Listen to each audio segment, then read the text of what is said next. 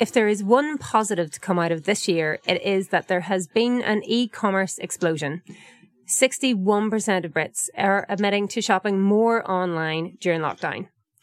Hardly a surprise, but currently 40% of that clothing bought online is returned. Fashion and textile waste, whilst always a problem due to fast fashion, has been compounded by the pandemic. Fashion prediction platform Dressipi is working to change that. It's working with retailers like John Lewis and River Island to help them predict what customers will buy and not return, helping them to become more sustainable in both revenue and meeting the needs of a more waste conscious market. Uh, co founders Donna North and Sarah McVittie join me now.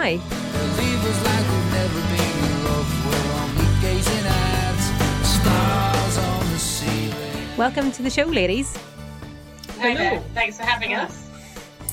Um, I'm super excited about this because I am horrendous at picking the right clothes for myself. So hopefully you guys are going to be the solution to all of my problems.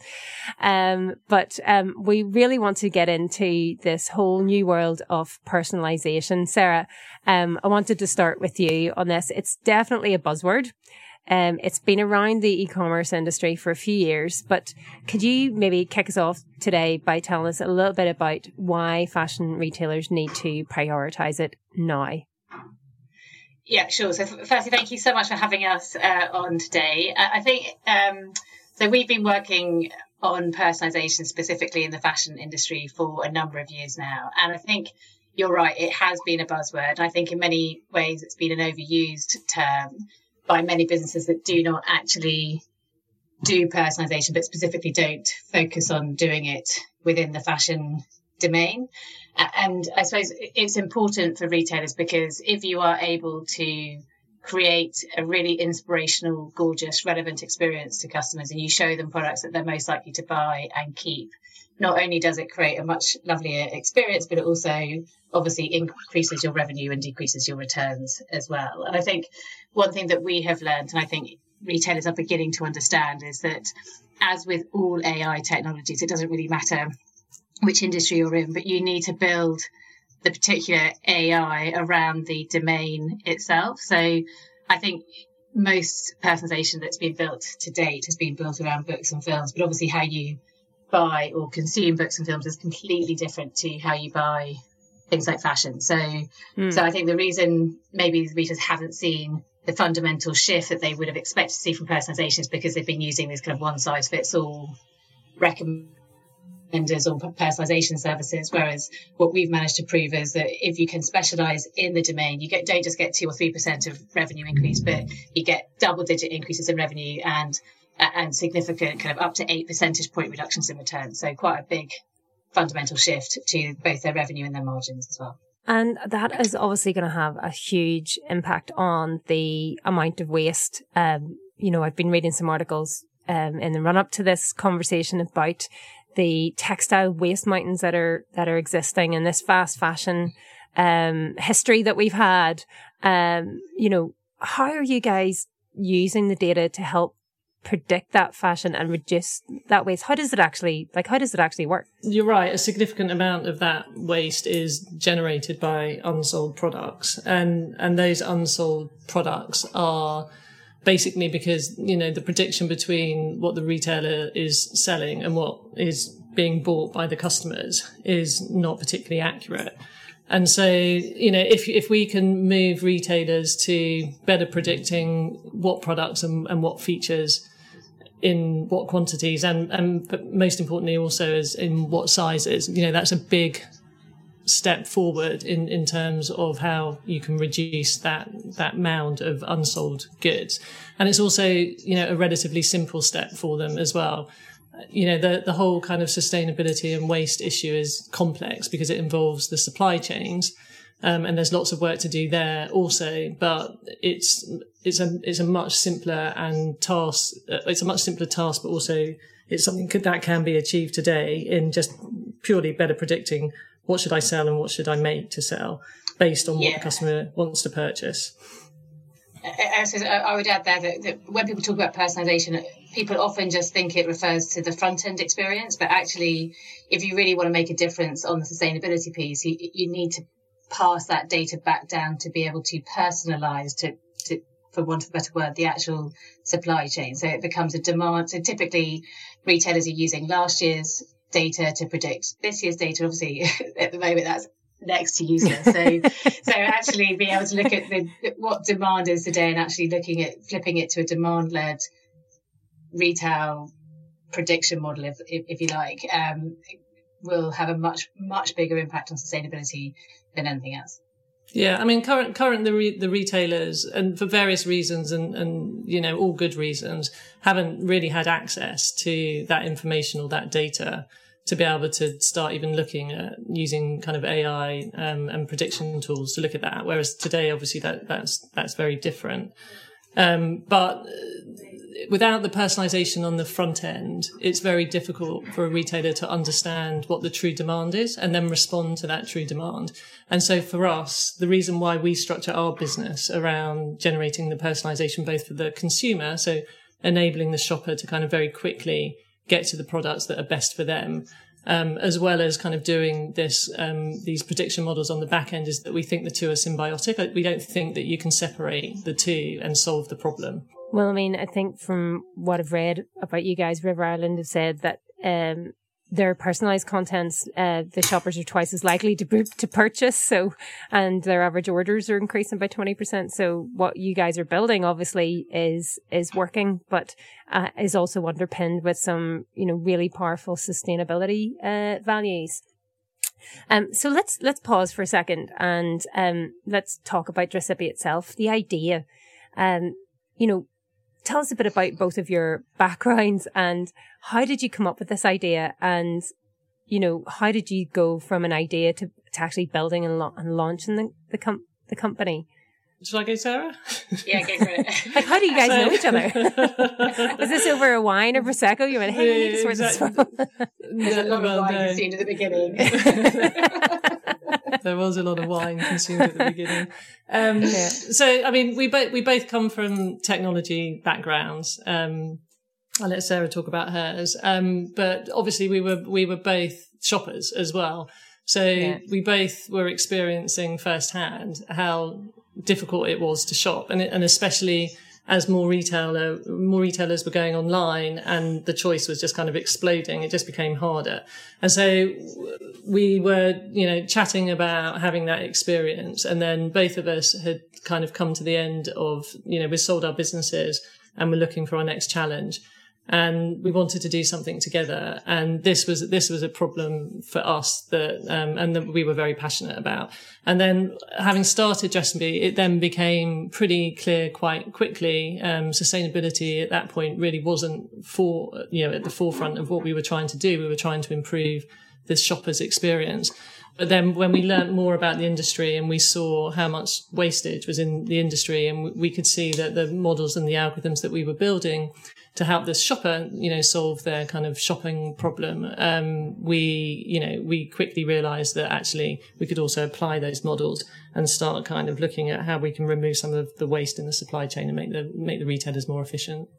Where we both, we, we both have backgrounds in technology businesses. And I think something we're both very passionate about is using, uh, data to create efficiencies in the industry. And I think, I think it, it, it is an industry which, uh, is so different because obviously it's like we don't need to buy all the clothes we buy every year, but we all want to. because It's such an important way of expressing who we are personally. Um, but increasingly, the more you work within the industry, you, you realise how how much um, data can be used to deliver uh, or to sort of maintain that kind of aspirational piece, but deliver the efficiency. And I think uh, it's it's very exciting that we're beginning to start to see good results in that space. Well. Yeah, and I think I think that's really Im- important because it is actually a win-win um, using data. It's you know you can both improve the customer experience through personalization as well as helping the retailers to kind of get more profit. You know, just become more efficient and get more profitability. And, and the more profitability they have, the more able, the more space and room and capacity they have to, to kind of dig into some of these deeper problems that actually require investment in what is quite a difficult time and, and, and in quite a low margin business. Yeah. And I think, I think the other thing I, so the, the other thing that we found with, with this industry specifically is, you know, uh, fashion is it's such an emotional piece where the brand is so important. So you need to be able to construct the data on the back end that allows them to still deliver the brand stories and the brand messages that that make all these brands so unique and make us buy into one brand over another. And so what we've been able to do over, I mean, not, not when we started, but definitely now is that we allow the brands to maintain. So you're not just selling the best selling pair of tights, you're, you're selling the, the stories that drive mm. the brand whilst allowing that efficiency to still be created. I think that's a really important distinction that's very, very different in the fashion industry versus selling lawnmowers or books or, you know, other, other categories. Yeah, and, and when we're when we're working with our retailers partners, and you know, it's in the past we have been asked because obviously some of these prediction models you can tweak um, to, for example, you know, promote items that aren't necessarily the best item for the shopper, but maybe the retailer wants to wants to sell that particular item for whatever reason. And we, you know, we always refuse to do that um, because customer lifetime value and building trust through personalization for the retailer is a much better kind of mid to long term strategy than trying to get rid of something that isn't selling for a very good reason. And so we will yes. never do that. You know, we, we are, we have a lot of integrity around the personalization and making sure that the retailer understands the difference between, you know, truly building trust with your customer versus using personalization just to get rid of stuff that isn't selling. But, but, to, but to that point, sorry, uh, but it, it, the other because we understand because fashion is very different and obviously all different sizes and shapes. So we know, so we know the size of each customer. So we, so if you've got a product which is sold out in the kind of main sizes, but still has it's, it's still available in smaller sizes or larger sizes, we, we can still make sure that people who are likely to want to buy that will see it. So so it, it just means that you are able to sell through more of every single product line by using the personalization, but still having the integrity of making sure it's right for that customer. Yeah, it sounds like you're putting the really putting the customer at the heart of what you're doing. You have to, yeah, absolutely. And and you know, and if you look at if you look at where person where personalization maybe hasn't delivered previously, where where it absolutely could, it probably is a combination of things, and one of them is not putting the customer at the heart of that journey and building the trust, using the personalization to build the trust between the retailer and the brand and the, and, and the, and the shopper. And that must be quite a bit of a journey for the retailers that you're working with. Um, is that something that you need to to bring them on, or is that a is that a you know is that a path that they're already on when they when they come to engage with you guys? I think most retailers yeah. are very are, are very customer centric, um, and and they're doing you know they're putting the, they're putting their kind of customer at the heart of everything that they that they're doing. It's just that they need more efficient ways of doing it and they yeah. and they haven't had them beforehand. It sounds like you guys. I mean, you definitely sound like the experts in this uh, in this space, and um, if, it sounds like you've come a pretty long way yourselves on the journey with Dressipi. Um, Sarah, you're laughing. Um, I will, I'll start with you then. um, because I'd love to know a bit more about what you were actually doing before you launched Dressipi. Like, so you, uh, Donna, you mentioned that you both had businesses and had sold them. Um, you know, were, is this a complete, uh, pivot into a new, you know, a new world or, you know, what, what were you both, what were your businesses before? and are you both techies? Is that, is it, are you, uh, have we got two technical co-founders here or um, what kind of backgrounds are you? Donna's more technical than I am. Um, I'm probably more data. So my last business, I started out um, having very uh, sort of investment banking, and then I left to start my first business where you could text a question, we'd text you back the answer. Um, so again, using data and building uh, efficiencies around that. then the iPhone came out, we're like, mm. and, uh, and we got damn, we got bored, damn you, Apple. Yeah, I know. No, no, so, so we, we got bored that year. We were very lucky. So um, we got we had a very good exit. Uh, so I suppose what I so, so for me it, it's it's around the data and, and what the data can, can enable when correctly uh, used and correctly attributed. Uh, but Donna's definitely more technical than I am. Yeah, my I mean my background is in product management and, and creation and um, but always in the kind of software development um, area.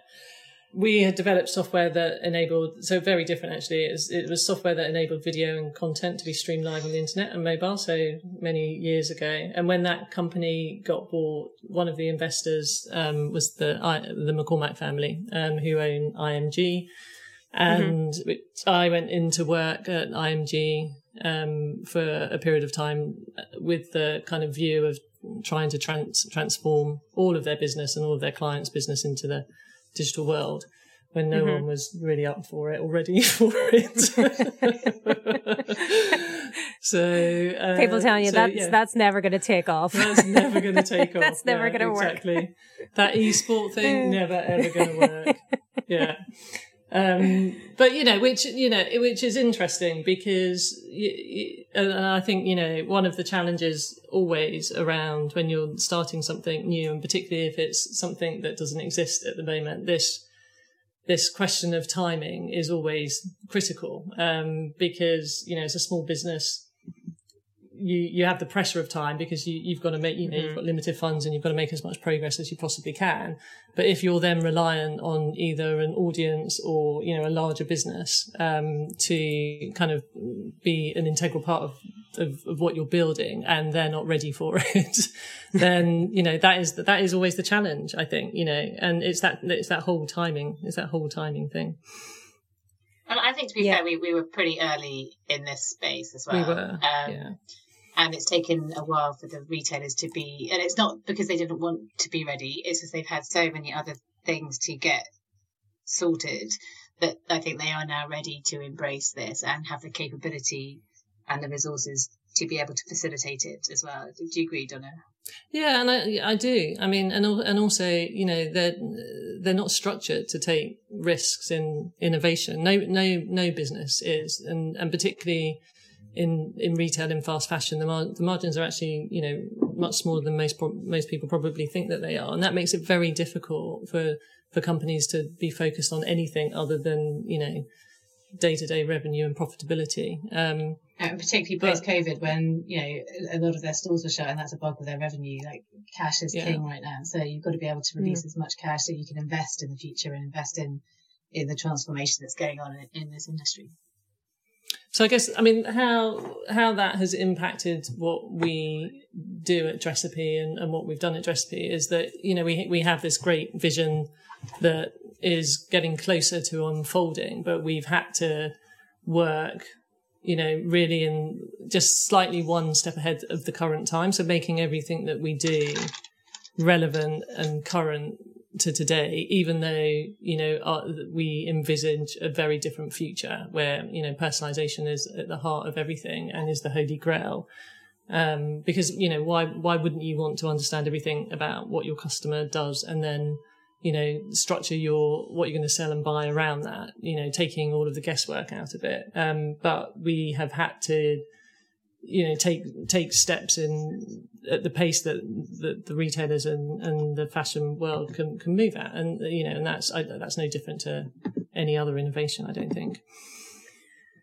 Yeah I think um you know Sarah you touched on it earlier about your your original business. You know it when the question of timing you know had you tried to sell your business 6 months later you probably wouldn't have had the same outcome. Um but the the pressures of time on a startup because you're like I don't know how you guys have funded the business. Have you has that been sort of have you self funded it um or has invest investment come on board? So we've um, taken investment, but, but, but not from um, VCs. So we just we funded yeah. the first bit ourselves, and then we've had some private um, investment. Um, I think where we are different is we are we, we believe that if you really well as you said earlier you want to make a big difference and really move the needle in fashion you've got to go deep into every part of that business. Um, so it's it's very specific on the fashion industry so probably less suited to a vc type investment anyway yeah. Um, not, you guys are at the cutting edge. I think you are both trailblazers in what you've done in the past and what you're doing now. Um, but that has to come with challenges. Um, trying to do stuff, you know, you know, setting a new course for an entire industry, um, as a small startup, um, trying to transform that personalization, um, uh, understanding. Um, what have been the challenges that you've faced um, along that journey and how have you overcome them? And have you both experienced different ones, I wonder, given your different roles within the business? If you're enjoying the podcast, simply hit the like and subscribe button on your favourite podcast platform. If you have the time, leave us a review. You can do that really easily by going to ratemypodcast.com forward slash fast forward. Oh, so many. I don't want to start, don't I? the, I mean, I mean, happy. You, you, start, you Sarah. No, no, no. You, well, okay, well, from, from my side, I suppose, um, I suppose when we started uh, speaking to retailers, I think there was um, a lot of these retailers were very focused on working with platforms that did everything for everybody, um, and then were disappointed when they only got a couple of percentage points improvements. I think that so I think that so the challenge for us in the early days was getting people to understand that really they have to be if you want to make a big difference you've got to take a specialist approach. I think that now has flipped and we are now seeing a lot a lot of kind of inbound inquiries and we're getting a lot of business coming in. But that, that was certainly a challenge to start with. Um, so, so i think from that i think plenty of challenges in terms of the technical side as well and just resources and just finding you know we, we, we never have enough people. yeah, I mean, I think that that um, it's so important in clothing to. There's so many nuances, and it's not you know it's not a straightforward purchase for the shopper because you know it says as Sarah mentioned earlier, it's it says so much about the individual. Um, and the context, you know, the to- how you're wearing, when you're wearing, where you're wearing it, how you want to feel, you know all of those all of those kind of things are in the decision making process of the shopper so to be able to mm-hmm. capture those and do something with them from a kind of technical you know from a technical point of view point of view and also from a modeling and algorithmic point of view is is really challenging um, and has consumed a lot of our time and energy but also we we we understood that it was really important um, and so we spent a lot of time there um, overcoming those. Every Christmas um, party, Donna's working on the beaches. there is a s- standard, yeah, there is a standard joke. And it is always changing as well. I mean, that's the other thing, right? It is always changing. Fashion by its very nature it changes. Um, yeah. and not, so it has all of these kind of idiosyncrasies that mean that you can't, there are, you know, you, you can't just get an off the shelf model um, and expect to really get your vision and drive through um, to mm. your vision. Um, and so we've had, we pretty much have had to build most of everything where, you know, previously we would have looked for some more off the shelf components, I guess, to, to kind of mm. build upon, but we haven't been able to do that. Timing is a challenge. Like Sarah mentioned, we were pretty early. Um, and, and so we have taken, it's taken a lot of energy and time to, to educate people in what the difference is, particularly around you know personalization and what we what we would say is true personalization. I don't think anybody really has um, has has rolled out what we would say was you know actual true personalization throughout the whole customer journey, and that's that's exciting because that's to come. Um, yeah. But it has caused issues. As I think now that we, we've got, you know, we, we're getting such good results for our current partners, it, it, I think it then allows us to be able to have those conversations and and to be able to look at what goes next. And I think it, you have to build trust with with the partnerships that we have and the partners that we have, so that we can. And, and I think also that experience will be different on a brand by brand basis. I think it, the brands need to own their own customer experience, but we can make sure that everything that is being delivered to the customer is is as eh, aspirational and as relevant as possible that, that, that creates that purchase for that customer, a happy kind of happy purchase. Everything that you're saying is really amazing, right? And I completely get it. But there, there is a seismic difference between your aspirations to do it and then actually physically building the technology to bring it to life. Um, and Donna, you just said there that you've had to build everything from scratch, that those off the shelf components, you know, weren't going to cut it. Um, like how, like, what is that process like to be able to, you know, you've got this idea, you can see the solution, but then you physically, someone has to build it.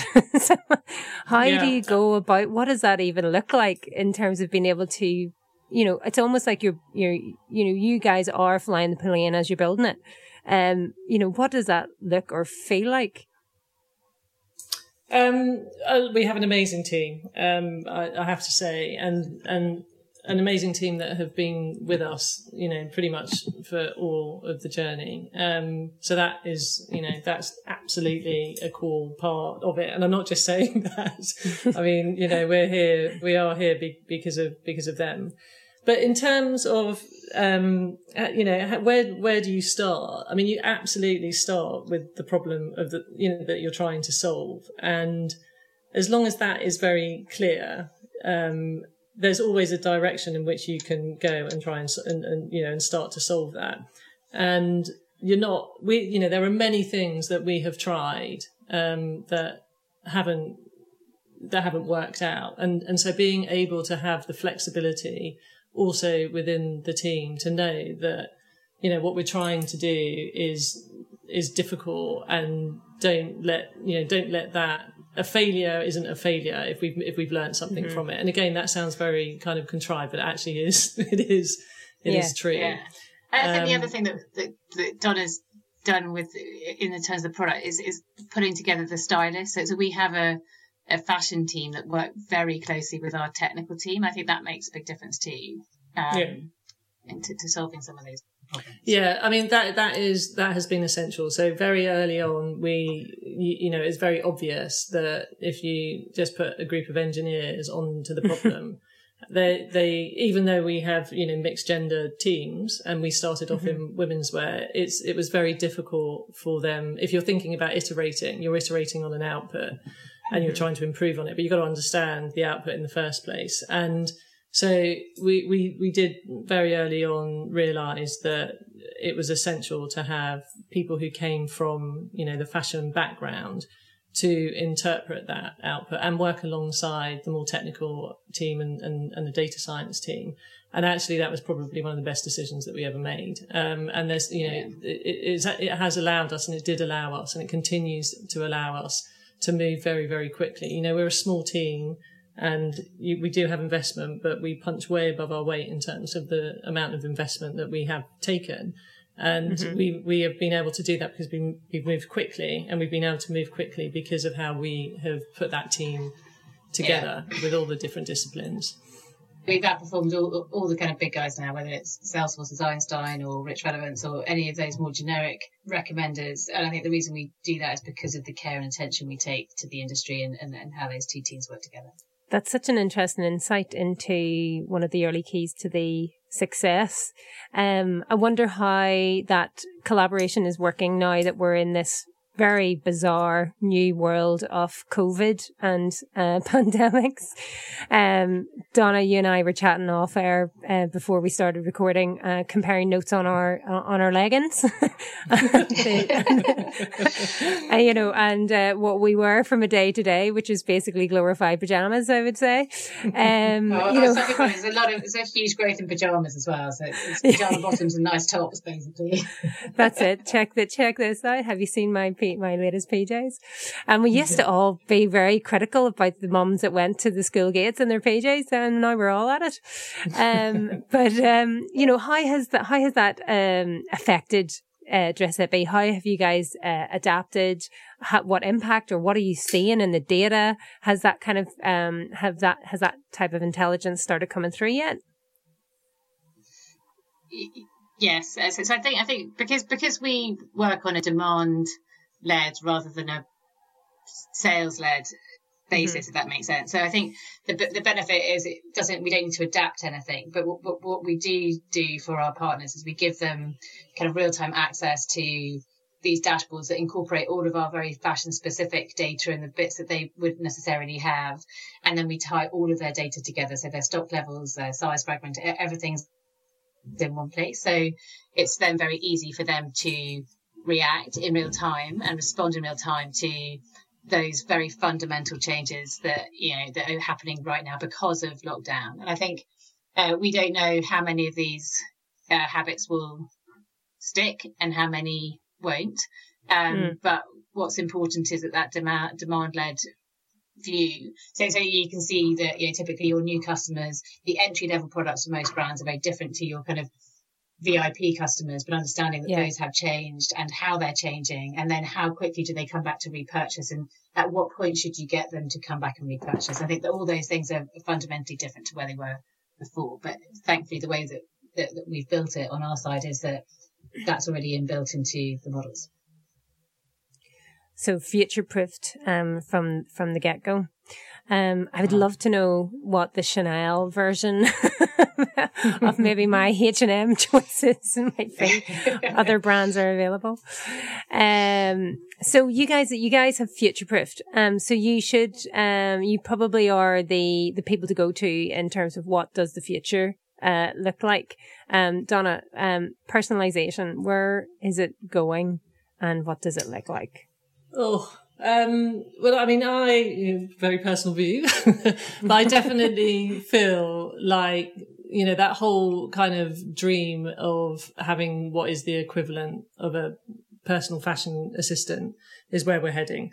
Um, but it will be, you know, it's going to be an AI layer. So any any time I would like something, you know, I'm I can describe it, I can describe the attributes, I can describe the context, and that AI will go off and, and go and find out of all of the choices that are, are available, the the very best, you know, ten or so um, of those items that match what the thing that I'm looking for. So, for example, if I, you know, if I want a new pair of jeans, you know, and I'll describe those jeans, and the AI will go off and they'll search all the jeans and they'll come back with all of the ones that will look great on me, but not just the ones that will look great on me, but are, you know, are within my budget that I can wear with the rest of my wardrobe and they'll show me how you know that that AI will show me how to wear those jeans with the rest of my wardrobe.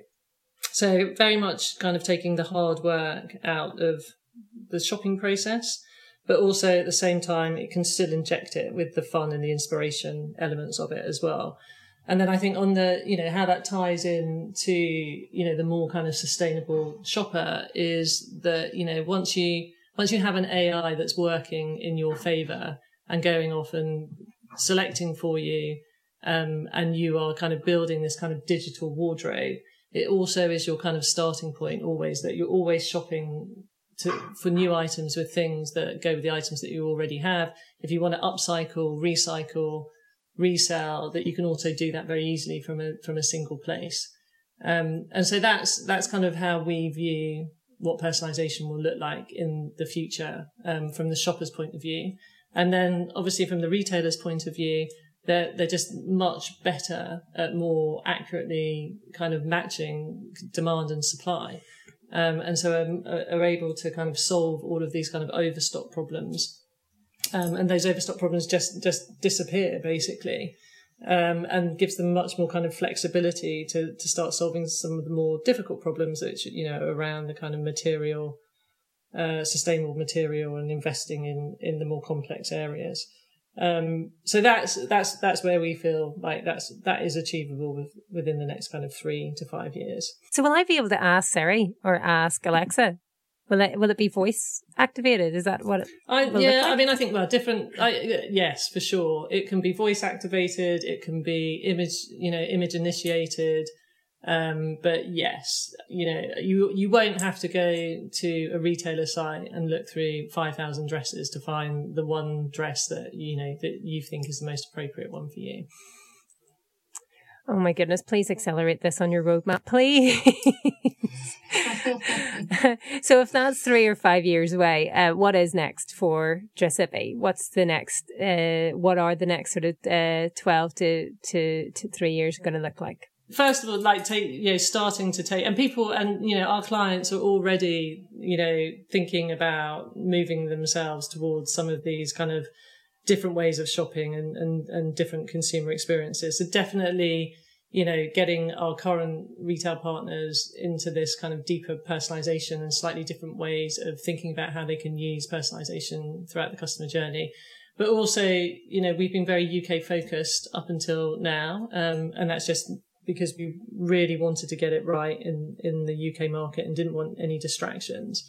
But we are planning in 2021 um, to expand on our international client base. Um, and Sarah, do you want to probably your best to talk more about that expansion side of things? Yeah, so I think, I think what's what's been reassured, well, what's been very good for us in this whole uh, crazy year we've had is that um, these retailers now really appreciate and understand that you can't rely on last year's data. You can't look at, you can't be looking backwards. You've got to understand how data today can drive a better future. And I think there is a real understanding of that now. So we are now getting, you know, a lot of interest, you know, from you know, Australia, Europe, US. And so really making sure that we take on the right clients uh, in the right order so that we can expand and make sure we deliver as well as we have done in the UK in, other markets.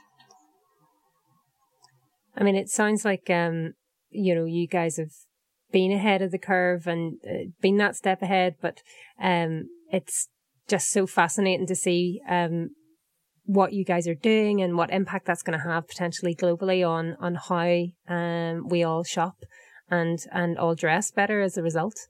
Um, hmm. any particular standout retailers for you guys in your journey? Who's been the first? Who's who are the early adopters, and um, what has their appetite been? I think I think it depends on. I mean, so in terms of personalization, or in terms of just mm. good retailing, I think uh, both. Um, yeah. It, my do they both go hand in hand? well, I, I, so, so in terms of the sustainability, I think Ganni are an amazing brand. Um, their their focus on on sustainability and, and understanding that it's going to be very hard to achieve that, but but that runs through everything they do. They just launched their Ganni uh, repeat, looking at that upcycle of old stock, which I think is so I think that that is very compelling, and I think the fact that they have such a good following is very exciting for for, for other retailers to to look at as well. And I think any yeah, well, I think I think you know time will tell who's impressive because anybody who comes out on the other side yeah. of COVID and in a strong position, I mean, uh, you know, yeah. it's it's hard for those guys. So you know, and there are I mean, there are things that we obviously know that our partners are doing which are confidential, um, but there's some in, impressive work that is going on in quite a few retailers. Um, yeah, actually, and I think yeah, time time will tell, but there will be winners and losers out of this COVID, and the people who come out stronger will definitely have been doing something very impressive over the last nine months. Yeah. Uh, I suppose today's not um, is probably a sad day because we've seen the demise of another um, another fashion retailer today with the yeah. loss of Peacocks going into administration. Um, well, we're not going to f- end on a negative note. We always end on a positive. um, and we do like to always end on some actionable advice for, um, where, for, uh, entrepreneurs out there who are maybe in your space or even the retailers that are out there who are trying to, um, find their way in this new world. Um, so what, um, tips could we wrap the podcast with from both of you to anyone that's starting a business and particularly a fashion based business? Who would like to start with that? Should I, Sarah, should I jump in? Yeah, yeah, yeah give it. Um, so I would say, I mean, obviously it's always contextual, depending on what the what the business is and what they're doing. But I think you know, for for us, I think what we what we found has been important in our previous businesses, but also you know, absolutely in this business as well, is team. Um, and we've mentioned timing before, but that also goes hand in hand with focus. But also, you know, you're spending a lot of time, many hours um, of your life, um, you know, trying to move your business forward. So, you know, do something that you're passionate about as well. So it, I think it's always the same thing. You know, if you can, if you can surround yourself with talented people who really share the passion for, for what it is that you're trying to achieve, and that team of people kind of can focus on what to do and, and do it quickly. I mean, that is, that's very hard to beat. You know, all of those three things, kind of team, mm-hmm. passion and, and focus are force multipliers. But it, but what it does mean is that you have to communicate all the time to everybody about, you know, what, what is a priority. And I don't think you can communicate or over communicate enough with that. So I think the other thing that I would say, and particularly with fashion, and we've seen this both ourselves and our partners, is, is spend the time stating the problem. Um, so rather just jumping to solve the problem, take the time to really state and understand what the problem is, and then make sure that as you're solving that problem, um, that you are focusing on the metrics that matter. Because um, I think it, particularly in fashion, it is very different to other industries, and just to take some take a step back and really understand uh, what it is you're trying to solve, I think is is very worthwhile and something that we have learned uh, to do much better. Um, but obviously, echo everything that Donna said as well. Nice. So, team passion, focus, problem, and metrics. That's a really nice checklist. That's all, that's all you have to Done. do. yeah, and solve how to create these AI algorithms that are, apart from that, it's, you know, easy. easy. I know, but it's, um, yeah. but it is, but it is, you know, it's fun. And that, yeah. you know, it, it's for everybody who who starts a business, you know, everybody mm-hmm. should admire them um, because it is, a, you know, it's hard, but let's yeah. not forget, you know, there's a lot of achievement that comes out of that as well and fun along the yeah. way. Uh, I'd say you guys have had a few laughs along the way and tears and wine to keep it company. yeah. Well, less well, wine later on, but more wine at the beginning, I think. There's always wine, Sarah. yeah, there is uh, always wine. Yeah. Uh, listen, I cannot wait. Oh yes, and pajamas for sure. More now than ever. I cannot wait to see where Dressipi goes, and I certainly cannot wait to be able to ask Alexa to um, dress me for, for Monday morning based on whatever I've got in my wardrobe. If it can work out what na- what isn't in the wash as well, I think that'll be exactly that's that'll be the cherry on the top on the cherry on the top, or will tell me to put that stuff in the wash if I if I want to wear it with my new jeans on Monday. Too dirty. yeah, no, that's another that that's in. another type of assistant. Oh, listen, thank you, ladies, for uh, taking the time out of your very busy schedule to uh, talk to us. And uh, for all of us who are always stressing about uh, what to wear for that um, event or uh, dinner or date um, or interview, um, I hope, I think you will have definitely given us all a better night's sleep. Standing in a tin shed. Fast Forward is a weekly interview podcast brought to you by Tech Manchester, an incubator for digital and creative startups in the Northwest. I'm your host, Patricia Keating. The podcast is produced by Sarah Bellier, audio editing by Jamie Gowanlock, and music by Parma Violets. If you've any questions, feel free to drop us a line at info at techmanchester.co.uk or follow us on any of our social channels Twitter, Instagram, Facebook, and LinkedIn all under Tech Manchester.